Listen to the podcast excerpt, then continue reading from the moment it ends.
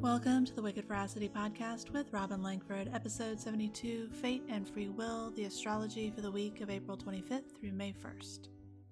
Before we get started, I want you to know that all times I'm going to mention are in the Eastern Time Zone. If you want to see the aspects discussed in the forecast on your digital calendar in your time zone, you can get that at wickedveracity.com backslash calendar.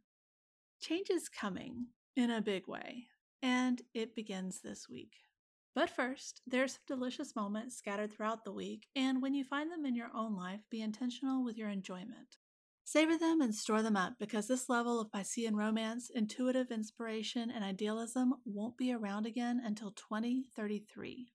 While it's true that this much Pisces could be challenging for those with maladaptive Pisces expressions, think escapism, indulgent fantasy, excessive drug and alcohol use, difficulty accepting reality, a desire to nap and dream to the exclusion of all else, it is far more likely that you have an opportunity to truly enjoy some area of your life right now. Most likely that is in your Pisces house, but it could be helping out other areas depending on your chart configuration.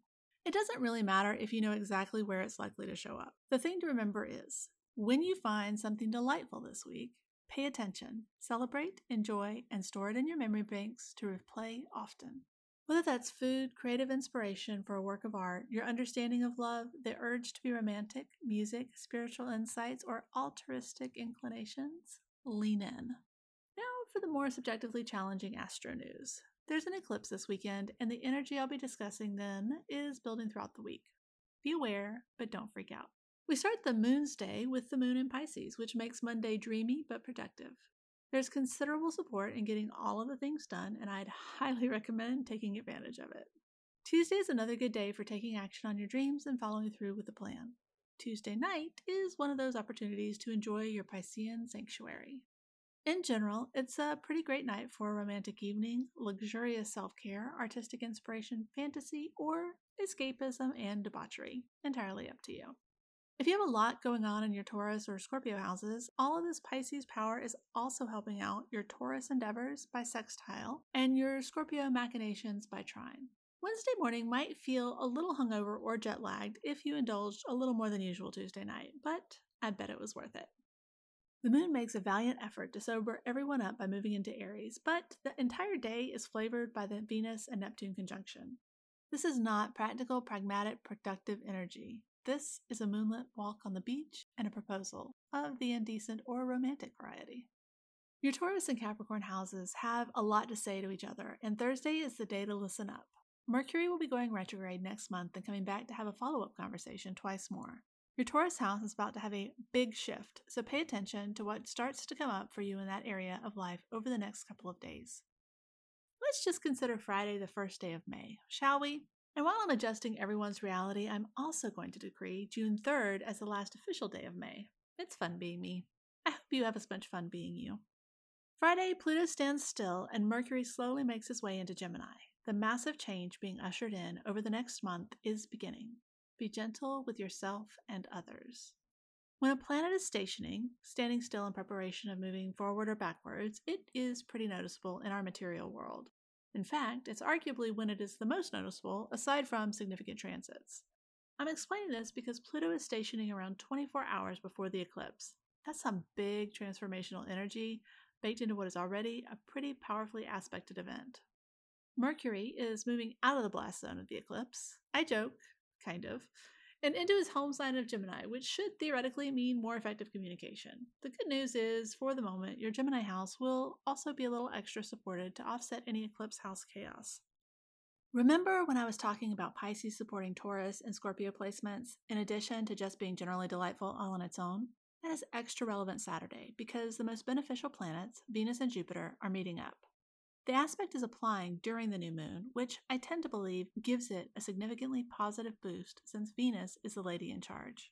The Taurus new moon is a solar eclipse. It will have the most impact for people with the sun or ascendant in Taurus or Scorpio. No matter where it is in your chart, it's a shocking but positive new beginning. I'm also going to mention perfections because they're pretty important when it comes to figuring out what astrological events are going to be extra important for you at any given moment. For this eclipse, if you happen to be in a Taurus perfection, you're more likely to feel a little extra bang, even if you have no natal planets or points in Taurus.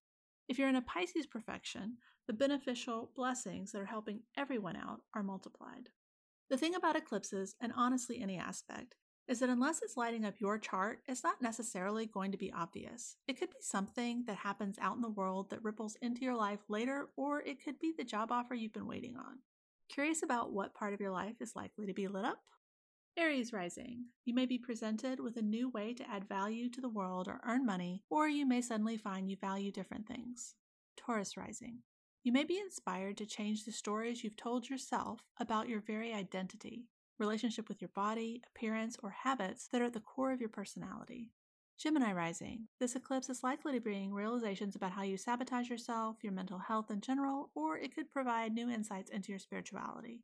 What you do with this information is up to you. Cancer rising, you may be shocked into action around how you interact with your audience or clients, or organizations that you're involved with. Or maybe you'll suddenly develop a new long term goal that will define the next several years. Leo rising. A surprising new opportunity or development related to your career may come to light with this eclipse, or you may find yourself suddenly being seen in a new light at work. Virgo rising.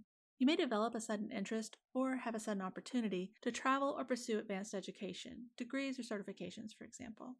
Libra rising. Unexpected opportunities or insights around investments, a partner's money, or inheritance and estate planning could pop up. Scorpio rising. Your partner might be surprising you with changes in themselves or what they want from the partnership. Or you might be beginning a new phase in a relationship, which could be with a business partner or one on one client. Sagittarius rising. Unexpected insights around your health, including diet and exercise, coworkers, employees, or pets, could lead to changes in these areas over the next few months. Capricorn rising. I'm going to say this as gently as possible. If you're not looking for an addition to the family, be extra careful. Otherwise, new insights and new beginnings are likely in dating, topics related to children, creative pursuits, and all of the lovely things you desire. Aquarius rising. Something unexpected could happen with your family or with your living situation with this eclipse. Nomad life, moving to be near family, or picking up and moving far, far away from family aren't out of the realm of possibility. Pisces rising. Look to your siblings or neighbors, social media, and other forms of communication, or your daily commute for changes and new beginnings. As always, if you want deeper insight into how this might show up in your life, I highly recommend working with an experienced astrologer. If you like my style, you can learn more about working with me at wickedveracity.com backslash fate and free will coaching. Sunday can be productive if you have any energy left from the whirlwind of a week.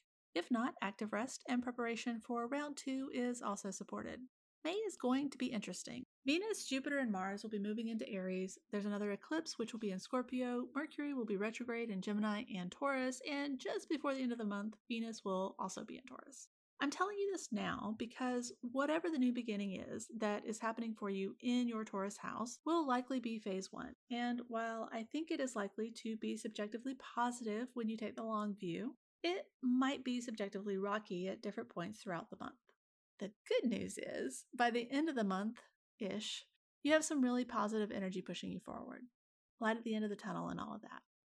If you're feeling frisky, hit me up on Instagram where I'm wicked.veracity and let me know how the astrology of the week played out for you.